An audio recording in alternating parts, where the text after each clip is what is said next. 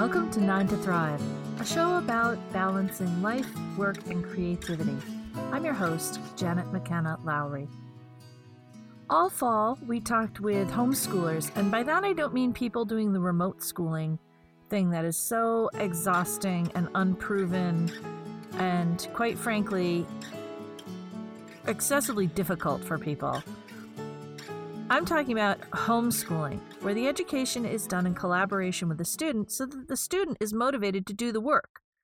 Parents provide guidance and management for younger kids and consultation for older kids. It does not eat up nearly as much time. So if that's something of interest to you, go back and listen to some of the guests I had on in the fall, because all of them were homeschooling anywhere between 1 and 7 kids, and all of them have something in common with you. All of them worked. Some were single parents. People have done it through divorce, blended families, you name it. All of them have done it, and they're absolutely brilliant. But as we come into the winter, we're taking some time to look at our mission some more and perhaps get some guests that are more closely aligned with that general balance of work, creativity, and community. So while we line up those guests, I'm going to be revisiting some of my shows from when it was just a podcast and not a radio show. Today's episode will include a revisit with John Bechtold, a theater director of enormous imagination, creativity, and resourcefulness. And even right now, when we are in lockdown, I've been involved with a play of his that is being done with this brilliant balance of a very limited, socially distant cast in a venue. And online, virtually, the audience is able to watch with a series of tech people who move the audience through space and time. It's amazing. But before we revisit that conversation, I would like to talk about one of the most humble tools for organizing kids in a family, or for organizing systems in a family. And that would be the Sharpie, the unsung, humble Sharpie. If you have young children or more than one child, the Sharpie may end up being one of your most brilliant tools. The first use of it is shoes.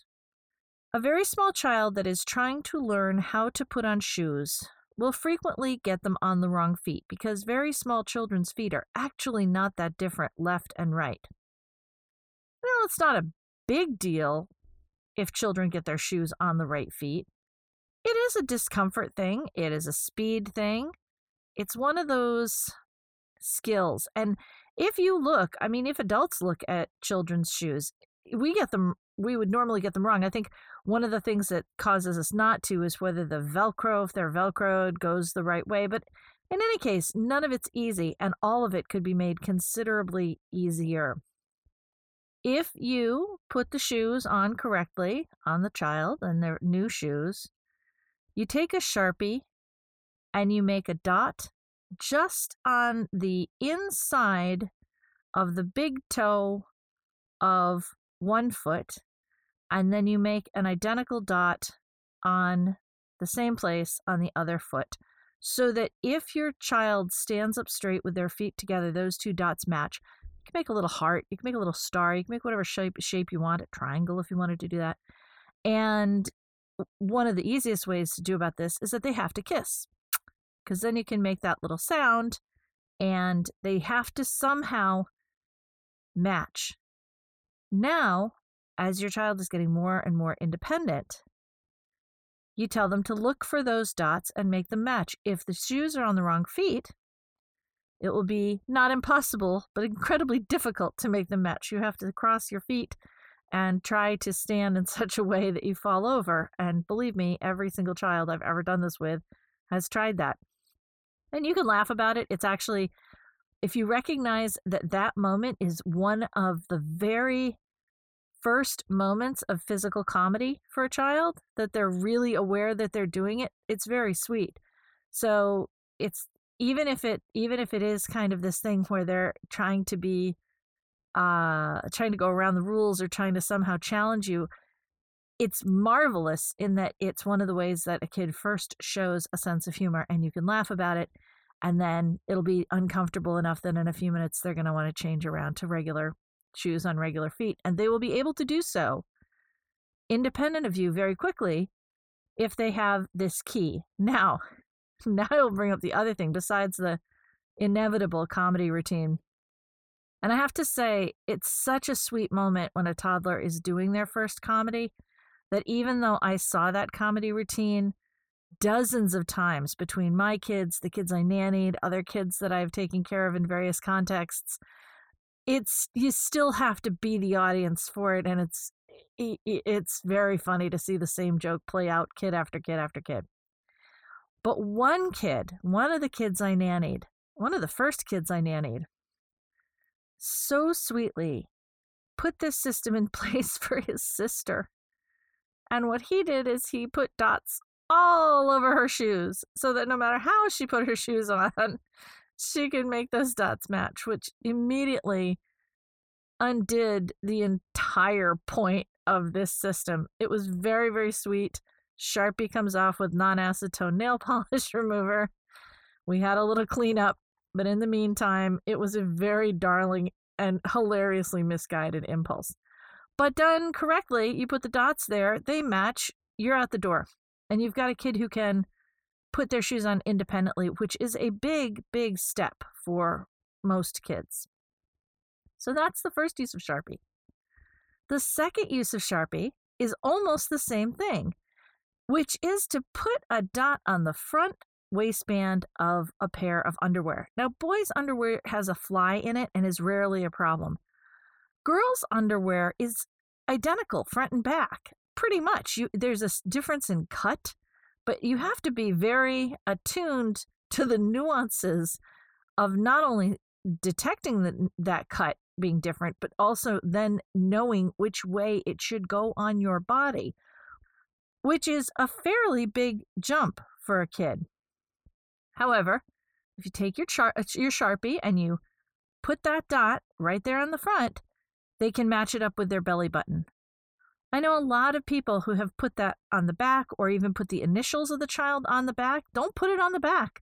Put it for little kids. Put it on the front, and then they can match whatever that is to their belly button.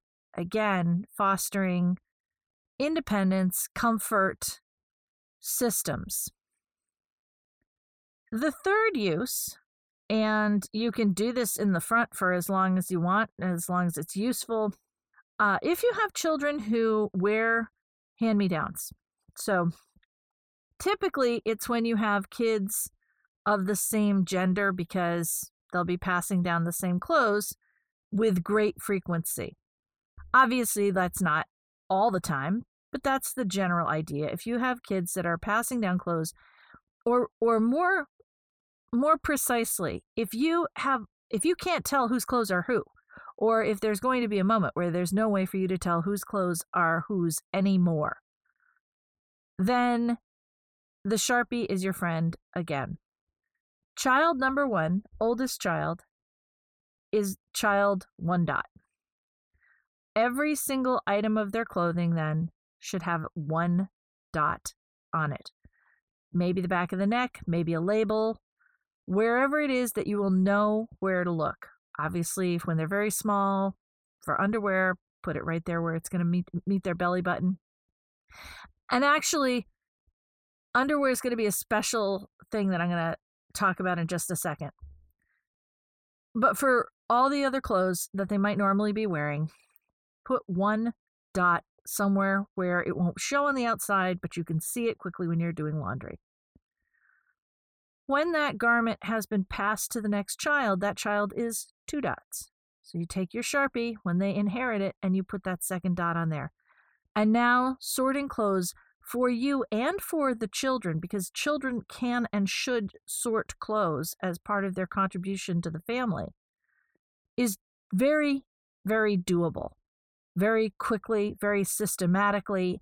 The endless discussions, and believe me, they're endless, about what garments belong to whom will be settled. Now, Of course, smart kids can and will defeat this by putting their own dots there or whatever. That's a totally different issue. But this is a system that you can implement that makes the general system of laundry easier. Now, the reason I said that underwear is going to be a little different, and even socks, I always suggest putting those dots on them, because identifying them when doing the laundry is now going to be very, very quick. But in some ways, the system is not particularly relevant to underwear or socks, because you're not going to have kids inherit older siblings' underwear and socks. It's not very hygienic. Kids wear out their underwear. It's not something to pass on. So you wouldn't expect to then get the second dot for the second kid. The reason you use those dots on those personal items is so that you can identify them very, very, very quickly when doing the laundry. So those are three incredibly quick things, if you have small children, that you can do right off the bat to give them enormous independence. And when it comes to those systems, it's part of building up a bigger system in which you are supporting children's independence, physical independence, behavioral independence, but also interdependence for their ability to competently contribute to the household. All my kids, first of all, they were fascinated with the washing machine. I got a front loader washing machine, and it is worth every penny because very early on, kids love them. They would call it watching the TV. What's hilarious about that is that my sister, who is 20 years older than me, remembered that from the first iteration of those sort of front-loading washing machines, remembered as a child, thinking it was like a TV show. It's very funny, but it's a very captivating appliance for them. So if it's possible for you to either get one or go to the laundromat or whatever, that is a really terrific appliance to have because they're already interested in it. But the other thing is, children can competently do their own laundry starting at, you teach them when they have any interest whatsoever, but starting at about 7 or 8, front loader, top loader with a little step stool, children can and should be doing their own laundry at that age. They are capable of it. Parents are not servants. Families are not service agreements. Families are a collection of people that can and does take care of and support one another. Kids want meaning in their lives. Everyone wants meaning in their lives. Kids are often robbed of that meaning. Will you have to tolerate and absorb poorly done laundry sometimes? You bet you will. The biggest issue I ever had with laundry was kids leaving wet clothes in the washer and forgetting to put them in the dryer, kids putting damp clothes in the dryer and forgetting to turn it on. Those were the main issues. And actually, hilariously, again, I was able to find an appliance that overruled that. I found a washer-dryer combo. It's a European design where you put, I used to call it the Harry Potter washer, or you put in dirty, dry clothes, and 3 hours later, you take out clean, dry clothes. It washes them. It dries them. The end. I loved that machine, but you may not have one. You have to work around this.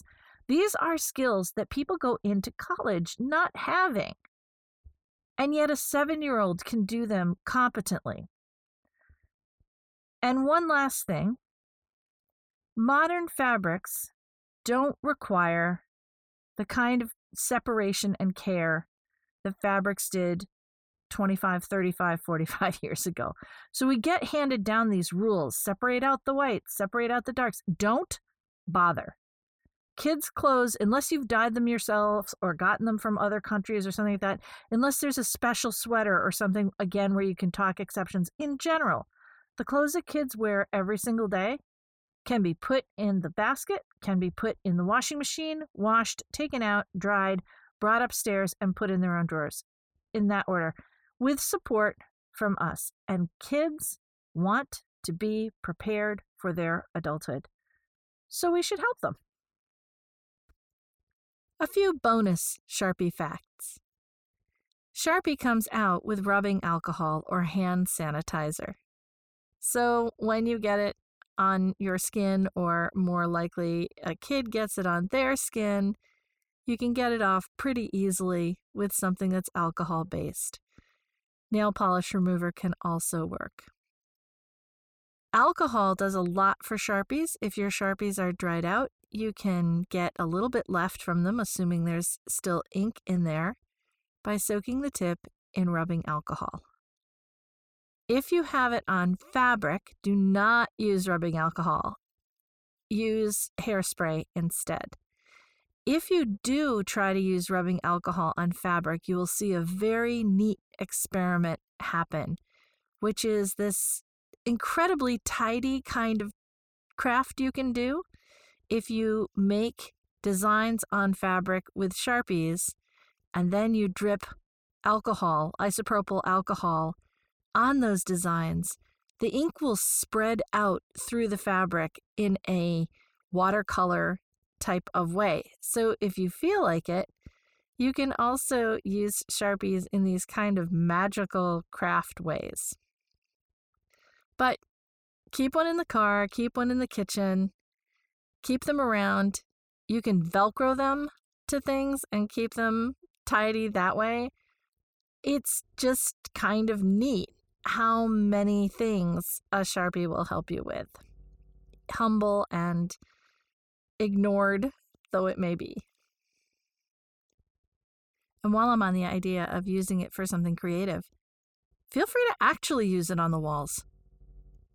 I led an artist at a wall, at three walls of a room in a house that I built, and the results were absolutely incredible. And it was such a fun space after he was finished. And it's not the end of the world when you decide that you're going to paint over or do something like that. You can always take it off with rubbing alcohol and paint over. You can always put a sealant coat and paint over. People get really bent out of shape about the idea of drawing on the walls, but it can be one of the most fun things you do in a house.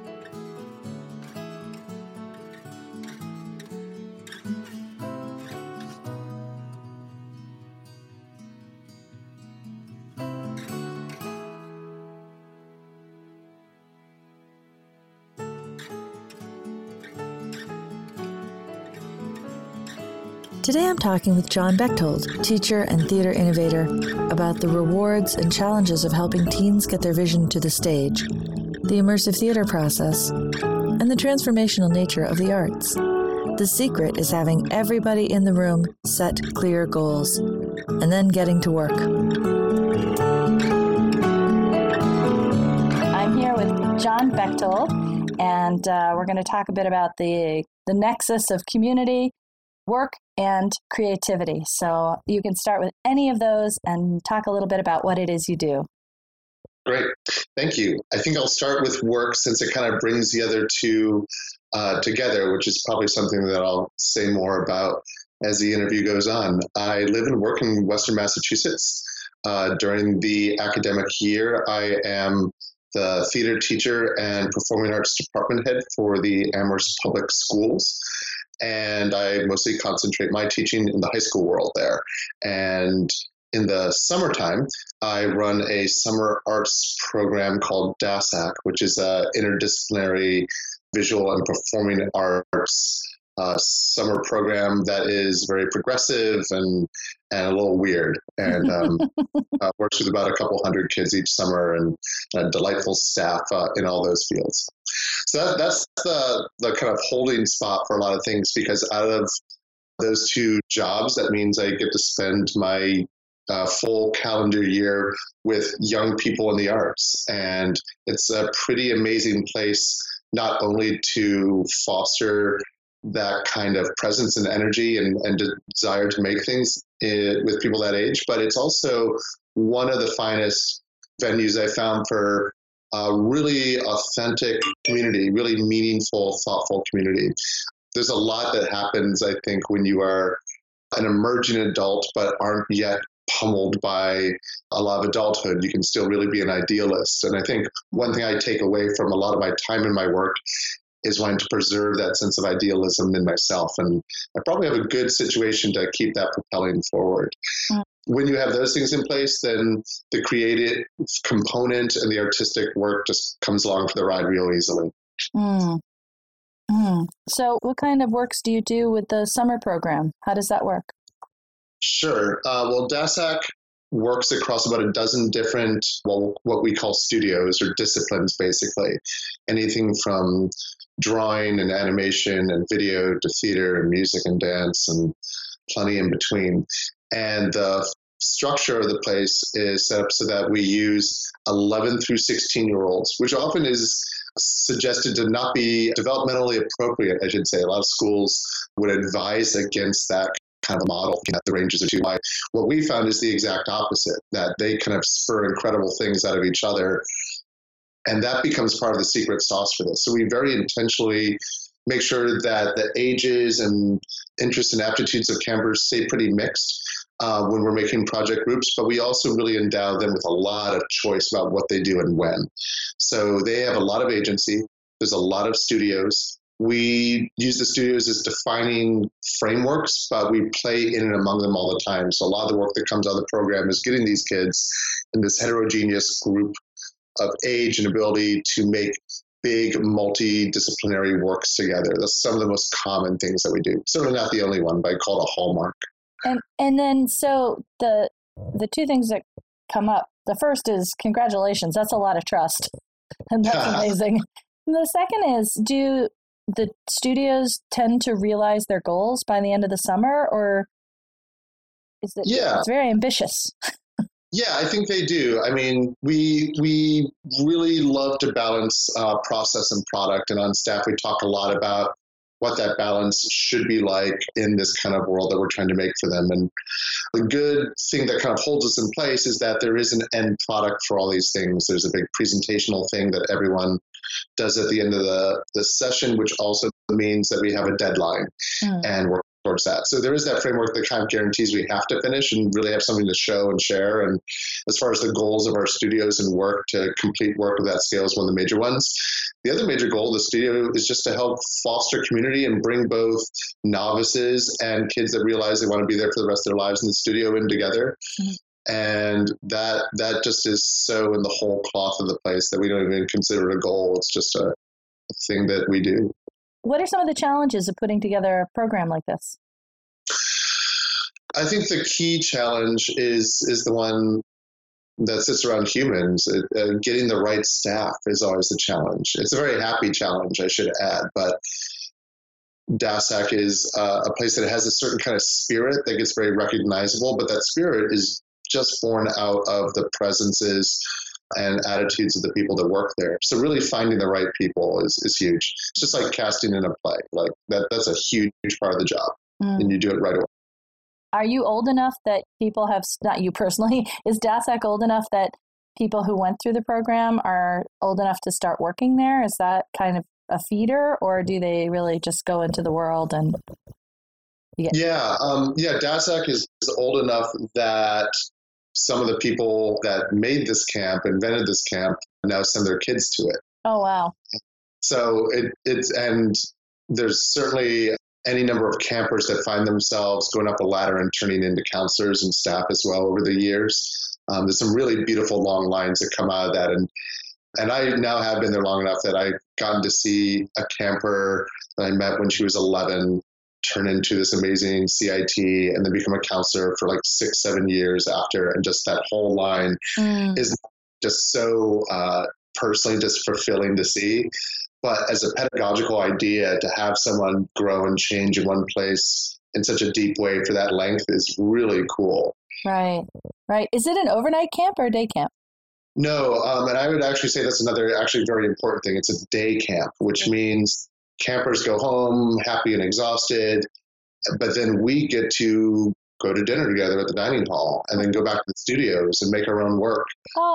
And get all the crazy stuff that we do the next day. And so by night, it's kind of a commune of these incredibly gifted people that are also very dedicated to the classes they're teaching the next day. So we use the nights to play with ourselves, bring the studios to life, do a lot of stupid shit, and wake up the next morning and teach kids again. It's kind of a beautiful cycle. And if it was an overnight camp, that's cycle wouldn't be able to exist. Right. And how long does it last? Is it like one group of kids all summer, or is it every 2 weeks or month, or? It's 2-3 week long sessions for campers. Each session's about 105 kids. Wow, that is a lot to get done in 3 weeks. That's amazing. Yeah, the time is another container for camp, and boy, it pressurizes a lot. Yeah. Wow. And what kind of learning curve do kids typically have? I mean, do they come with some of this training, or do they really start out, have to learn it, and then? It's a huge mix. I mean, certainly we want to be an artistic home for campers that are really already down that path and want a place where they can be taken seriously or find mentors and even just great facilities to kind of grow with other people. So that's a huge part, but every summer, we're introducing loads of kids to a pottery wheel for the first time, or a dark room, or an animation studio, and you get to see their minds get blown. And so a part for us is just how do we? It's an access question. How can we provide maximum access to as many kids as we can? Oh, cool. Oh, and what does DASAC stand for? Deerfield Academy Summer Arts Camp. What's your favorite part about it? My favorite part about it. I think it is that spirit that is unmistakable, and it's something you, I think, really start to feel in the air. And I say you by suggesting that pretty much anyone at camp would say the same thing. It is this palpable feeling when camp has really kind of like become that big, vibrant, creative, bustling community that's just unmistakable. It's a little high energy, it's a little irreverent, it's a little weird, and it's incredibly beautiful. And I think I've gotten very attuned to hanging on to that when it arrives in the summer, because I think it's something else that charges me across the rest of the school year. Mm. And how would you want it to change? Because everything does change. How would you like to see it evolve? Sure. Well, camp does need to evolve to stay what it is. And that's something that we also believe that just needs to keep growing and transforming kind of organically. We have really strong goals and principles. Our mission and objectives hasn't changed since day one back in 1991. So we know that framework is really strong. So what we're more interested in is the expression of those goals. So we're interested in, I think one of the challenges it is because it's partially also subsidized by Deerfield Academy since they own it, which is really cool. Mm. It's cheaper than a lot of camps for a similar run and similar level of access to facilities, but it's still expensive. It's still about $1,000 a kid to go per session. Mm. And making camp less cost prohibitive, I think, is one of the immediate things that we're working a lot at right now. Mm. We're interested in increasing the range of diversity of kids come, not just socioeconomically, but also by race and ethnicity. We're really interested in trying to find kids in rural towns a little bit more. Northampton and Amherst provide quite a number of kids, but just all these kids, and some of them do find us. The thing they tell us is we love DASAC, not just because it's a great place, but it's because the only place I get to make art all year because my school doesn't have an arts program. Oh. Love to find kids. And that's a lot of rural districts, the arts, as in many places, get cut first. Right. Of course. Can you see any kind of outreach at the other times of the year, or is it really a summer only? It's going to stay that way. I think given the intensity with which Deerfield Academy runs their academic year, there probably just isn't any physical room to make much happen during that time. So yeah, we're kind of a Brigadoon. We pop up and we disappear. Brigadoon camp, find it.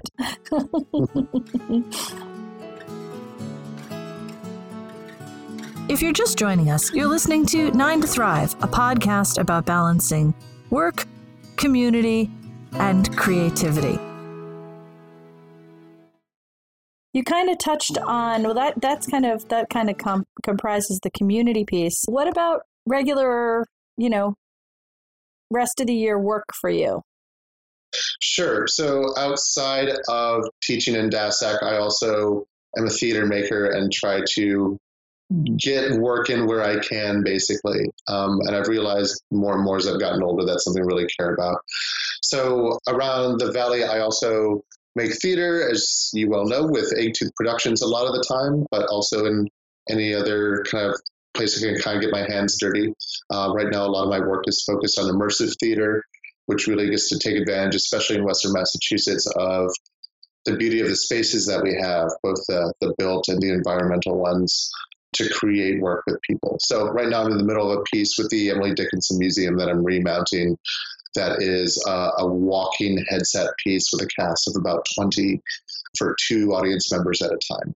Okay, so how does that work? What happens when... It is something that you buy a ticket through the museum and attend the museum that night for an appointed time.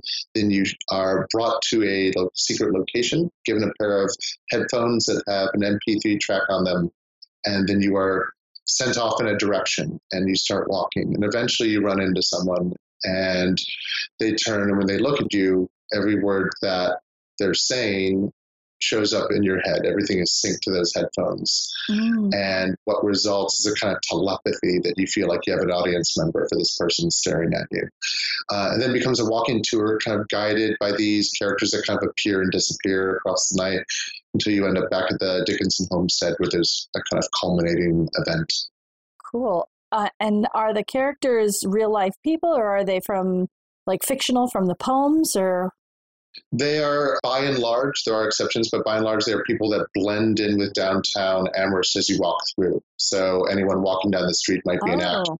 And then they appear out of the blue, and suddenly you're connected to them. Oh. So it's meant to be a kind of an invisible play that you're in the middle of a public space having this intense experience, but anyone could walk by you and have no idea.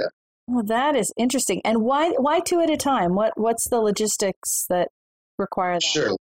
Well, my heart of hearts, I would love it to be one person at a time, because I think there's such value in having an experience that's unmitigated by someone else. And if you're with someone, you're always checking in a little bit. Do you want to do this? Is that cool? Oh, let's go over here. And your own first impulses get stifled. So I would say up front that, first of all, I really see this as a one-person piece in a lot of ways. But there's a lot of value in having two people. For one, there's a safety thing, both a physical and a social one. I think if you're walking through a downtown space, especially when you're not, you're more clued into what's happening between your ears than what's happening out there. So it's nice to have that person. Yeah. It also gives you someone to validate your experience with. Oh, yeah, of course. Which... at the end of the show, people really want to talk about it with someone else, and you can't talk during it. So listening to people talk, couples talk with each other at the end is so exciting. You know how sometimes you leave a play and just everyone's in the lobby just asking where they're going to get coffee. Yeah. At the end of this, people are just bubbling with the things that they have to share with this other person. And that's really cool. So we've kept it with two people, I think, largely for those reasons. That's so cool. It's funny. I was thinking the other way, like, wouldn't you want to make it bigger? But I totally get it. Although you're right about the sharing piece, because the car ride on the way home from every piece of theater, that's stuff. Part of the show. It really is. It really is. It's sort of the dismount of the whole thing. Yeah, absolutely. Oh, that's very cool. Are you working on anything new right now, or is that? Well, this piece that's in process. Yeah, it's in process. It is a remount, but. As with anything that I've remounted, it grows and changes in its next run. But it really is this time, probably the last time I'm going to run it, and I'm using it also as a research piece for the thing that more or less is going to replace it. I'm working with the museum to make something that might replace some of their kind of app-based tours and create something a little more theatrical or immersive, basically, for someone that shows up at a museum and just wants to see what the place is about. Mm. Interesting. Are you working on any other like plays or anything? Aside from that, right now my head is in the school theater world, so we're working on several things there. We'll put up 3 plays before December, and those have my attention. 3 plays before December, casted, or are they classes?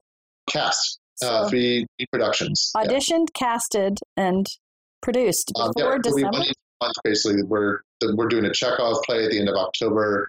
We're doing a series of 10-minute plays with student directors in November, and then we're doing an immersive production of The Laramie Project in December. Wow. We stay busy. You definitely stay busy. I mean, I remember when I was going to school, it was one play in the fall and a big musical in the spring. That was the same for me. That was it. Yeah. Wow. Yeah. Wow. That's very cool. Chekhov in a month with high schoolers? 5 weeks. Yep. Absolutely. Which play? Three Sisters. Okay. And yeah, they've got this. Chekhov is something that I've avoided doing in high school because I love it so deeply.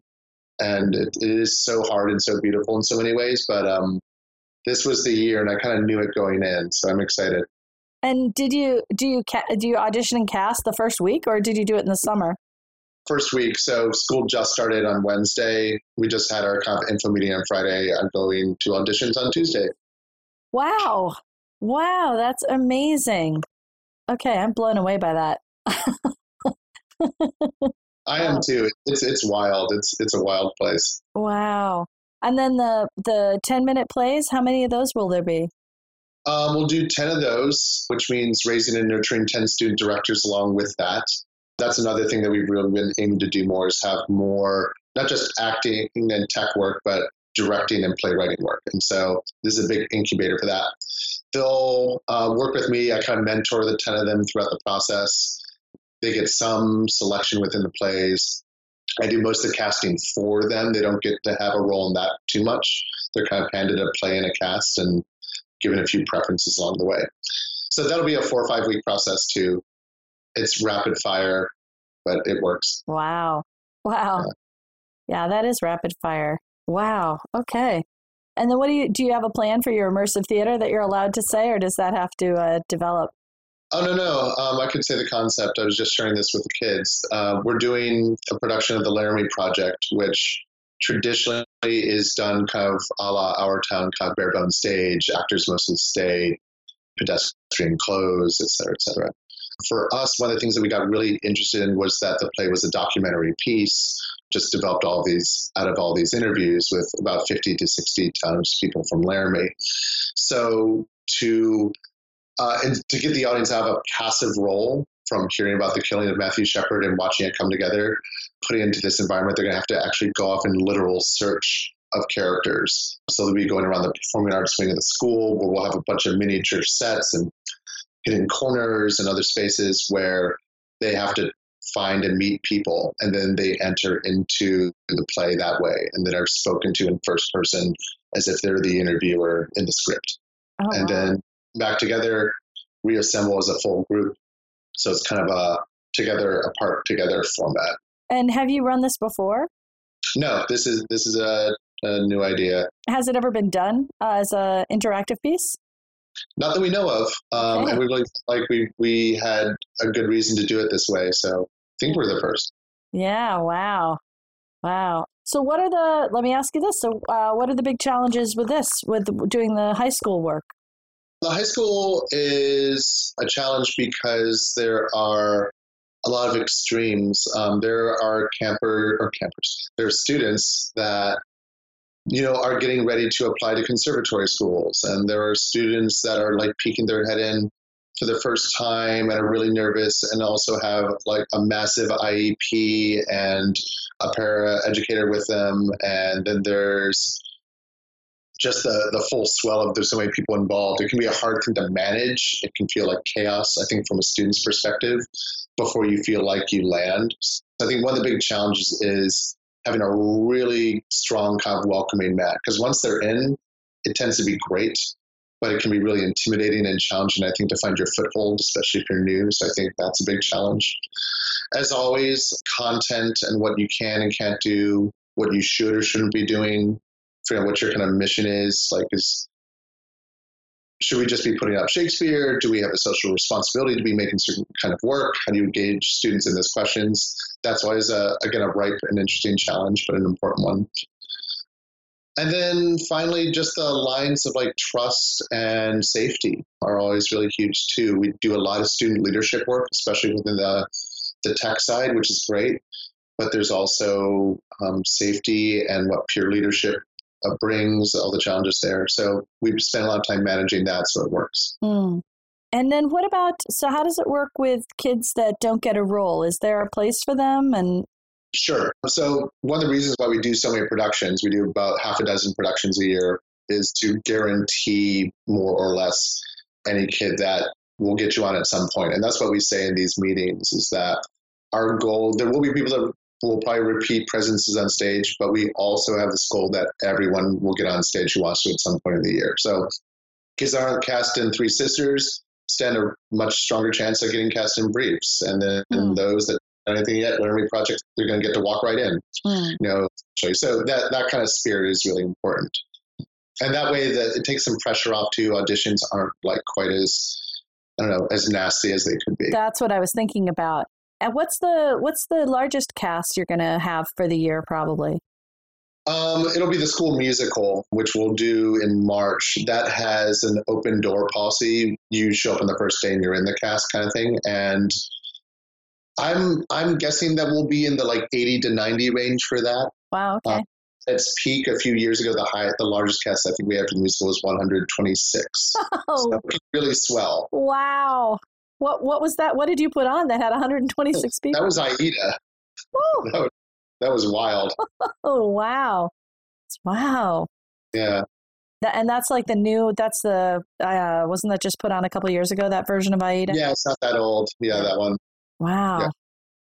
Dang. Okay. Yeah. And so that'll probably be the biggest one. The Laramie, I'm hoping, will be like 40 to 50 actors. Okay. And what's your favorite thing to do of all these activities that you do with the students during the year? I love making immersive and devised work with them. I think that's easily a favorite thing, in large part because we really feel like we're putting our own stamp on something. We know that it's work that other schools aren't making. We have just a real sense of ownership over it, since we aren't only dealing with the content, but we're dealing with the form, and that just is so exciting. So yeah, I think that's just thrilling stuff, like making our own work and knowing that even at a high school level, you can make some pretty amazing stuff. Yeah. And how did you first get into immersive theater? Well, it was with Punchdrunk, your neighbors. I was at grad school and met them at the American Repertory Theater in Cambridge, and was doing part of my grad school time was just to be there and work around and in there. And then I saw that they were advertising the show that sounded a lot like this immersive theater company that I had heard about from London. And I was pretty excited. And then I saw their name and realized that they were making their American debut right in my backyard. Oh, wow. So I called them up and told them I would sweep floors for them as long as they wanted me to. And they said, sure, come by. And then the first several days was a lot of like crap work. And when they saw I wasn't going to leave, then it started getting more exciting. And then I worked with them for a couple years on their production of Sleep No More, and came back to school, and then just got back out to see them again actually just last year when I was on sabbatical in London. That is very cool. Do you have any goals that you have for the school year for the students? Is there a place you'd like to get to with them that and with the programs? Or kind of a, I don't want to say a plateau, but an aim where it would be like very satisfying? Yeah, well, the goal I told them on Friday is that my goal is that every student in the high school takes part in a theater production before they graduate. Oh, nice. At least how many students? Just there's 1,000 kids at the high school. Just to give an idea of how many you would be trying to get in the door. Okay. Yeah. I mean, it'll never happen, but that'll never keep me from not wanting it to happen. So, but in a more realistic sense of goals, there is that sense of just like the bigger, the wider, the tent, the better. So really getting new students involved is a big goal, helping them find this as a home. But then I also think we do have some lofty, I think, artistic goals, especially for Laramie Project, what we want that to look and feel like. We're also hoping that it can be part of a pretty big kind of social education and work of advocacy across the school. So one of our goals is to enable that, and we're in process with that too. Wow. And then your own personal work. I mean, it sounds a lot like you managed to integrate a lot of that into the summer and the student programs, but what else do you have going on that's neither of those? It's your own work. Sure. Well, I'd say that integration, for one, is kind of intentional. One, I like using my own students in some of those pieces, and that's worth noting because I think that's so exciting for both of us. Right. But it also is a way of saying that school and camp also become like weird little labs for the work that I make outside. Like I can almost like play an idea out with them and then take it out further. So for outside of school, I think the things coming up for me, this what will probably end up being an app. The idea is to create a play that doesn't need any live actors for the Emily Dickinson Museum. Basically take the performance that I'm putting up this fall and almost like find a way of putting it in a bottle so that the museum can own it and deploy it at will. Also just want to see if I can like make it work like that. Can I make an app that's really a theater piece? So that's probably the next big project that'll take some time. And then further down the road, there's a piece I'm very interested in making with one of the area hill towns that kind of is a piece almost in and about the town itself, and kind of would weave and grow around the town. So that's something that's going to take a little bit longer, but that's been on my mind a lot. Mm. And when would you want to be, implementing those? The Dickinson piece is going to go into work a year from now. This is like the research portion, and then the earnest work will be a year from now.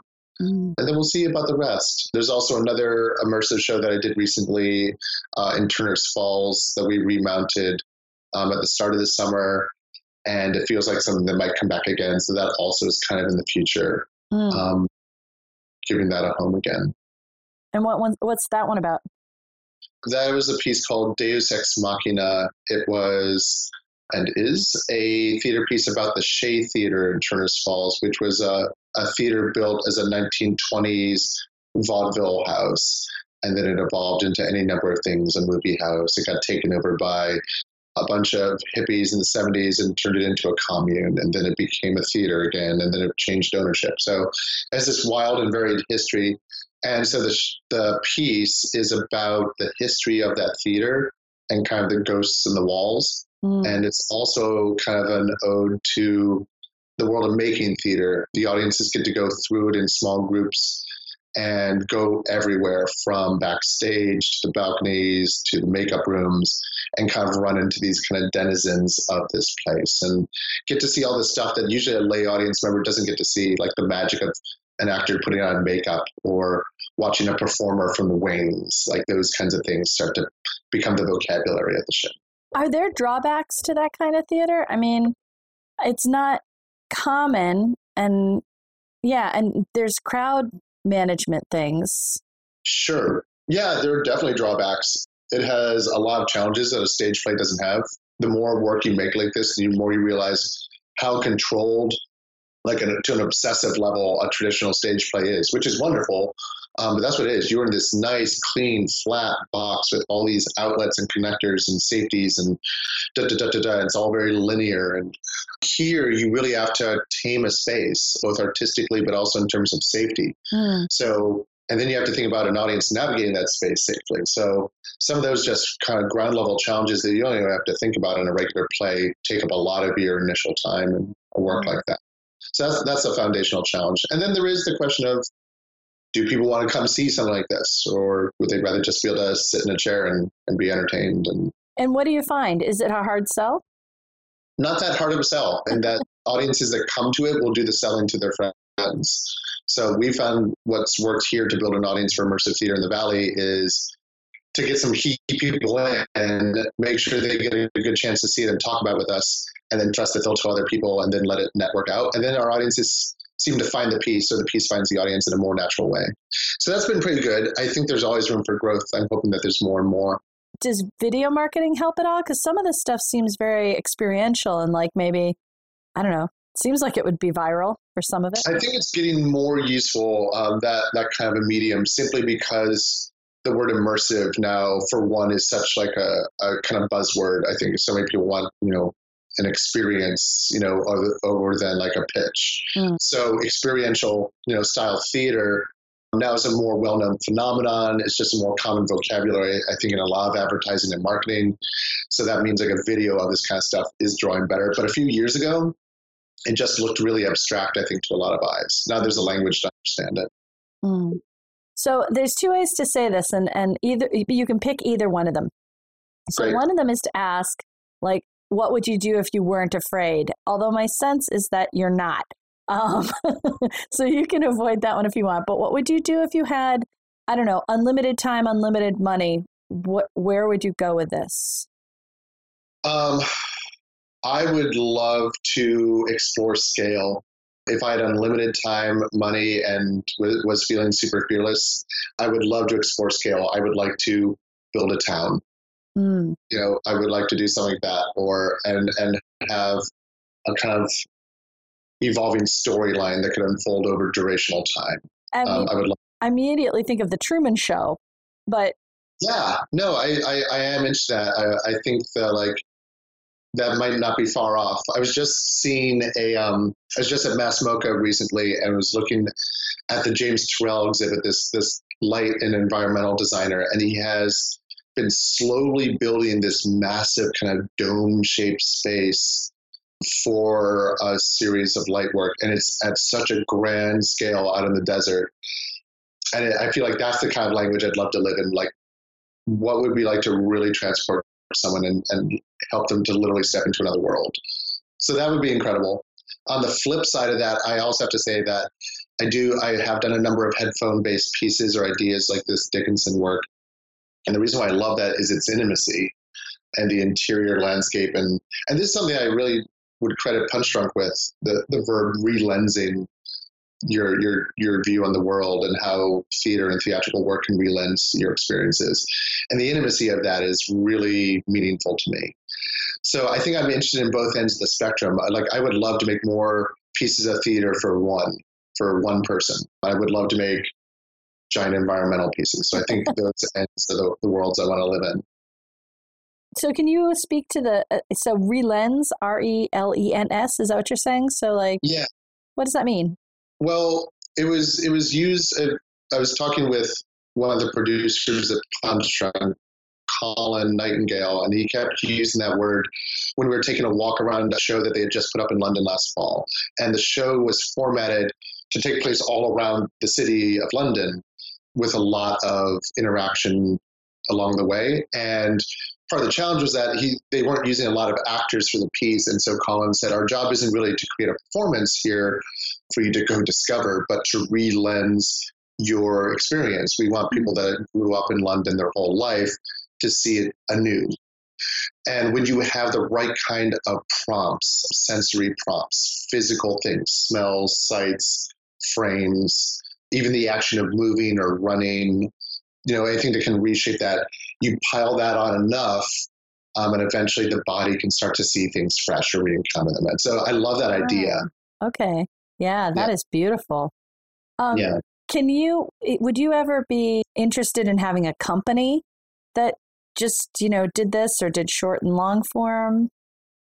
That's a timely question in a way, because the Deus Ex Machina, that production in the theater, was just remounted for a second time by about 2/3 of the original cast and then a new crew that came in. And between those two casts, it's about 30 people.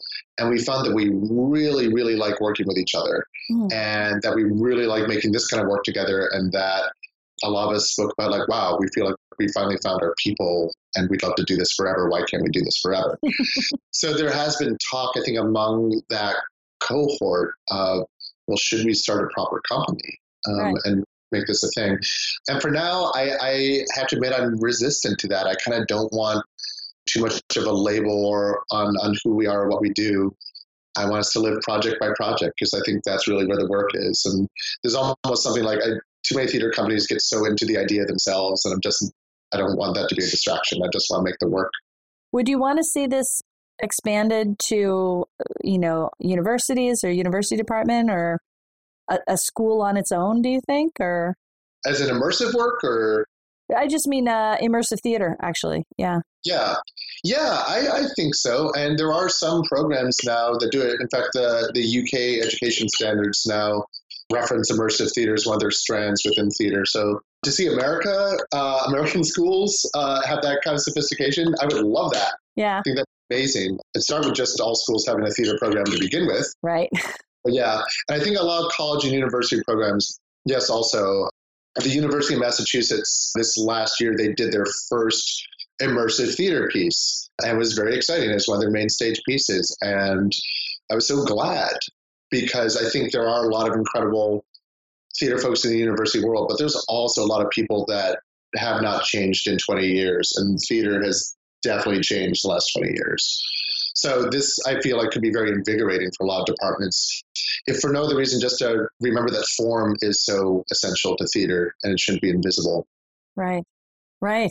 Do you document all this? And then have you ever thought about making any documentation into a curriculum, sharing it a bit? Yeah. So I do a reasonable job of documentation. I don't do an amazing job, but I do make sure that I have good show photography. I'm not very interested in show video, by the way. I think that is something that I don't do very much intentionally. But my own personal documents, like I love a good spreadsheet. So I keep good track of all my spreadsheets and paperwork and charts and figures, and those are very useful, all the framework stuff in a show. My research documentation is copious but sloppy. I don't think it's very well organized to use, like, here's my method of research to someone else. Mm. But that raw material's there. But on the flip side, in a very practical way, yes, this fall, actually, I'm pitching a devised immersive theater course at the high school with the goal of starting it next school year. So, I'm very literally thinking about curriculum. So devised immersive would mean teaching the kids how to create their own immersive theater? Is that what you're thinking? Or? Yeah, it would be a course in them making work and learning the form along the way, but they would all be making pieces. Whoa. That's very cool. Yeah, wow. So we'll see how that goes. Wow. Well, wow. Thank you for chatting with me today. Is there anything else you'd like to add? Anything else in this balance between work and community and creativity that, I don't know, I know one thing I ask people, what would you tell your younger self? I would tell my younger self that your naivete is a strength and to plow forward. That's what I'd tell him. Well, that's great. Thank you, John Bechtold. Thanks for coming and chatting today. Yeah, a real pleasure. Thanks so much for queuing this up.